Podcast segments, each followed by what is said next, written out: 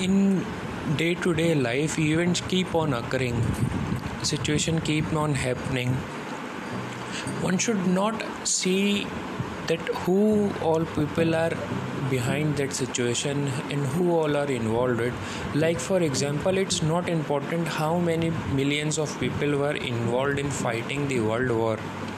It's important how those million peoples were influenced to fight for a war and what is the learning after the war ended? And what we took from it?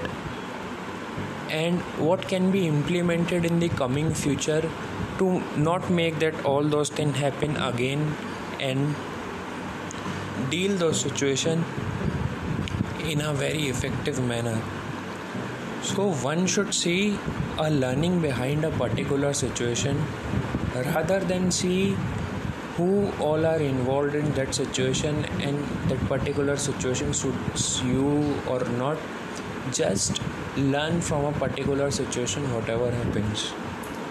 Thank you. Keep on smiling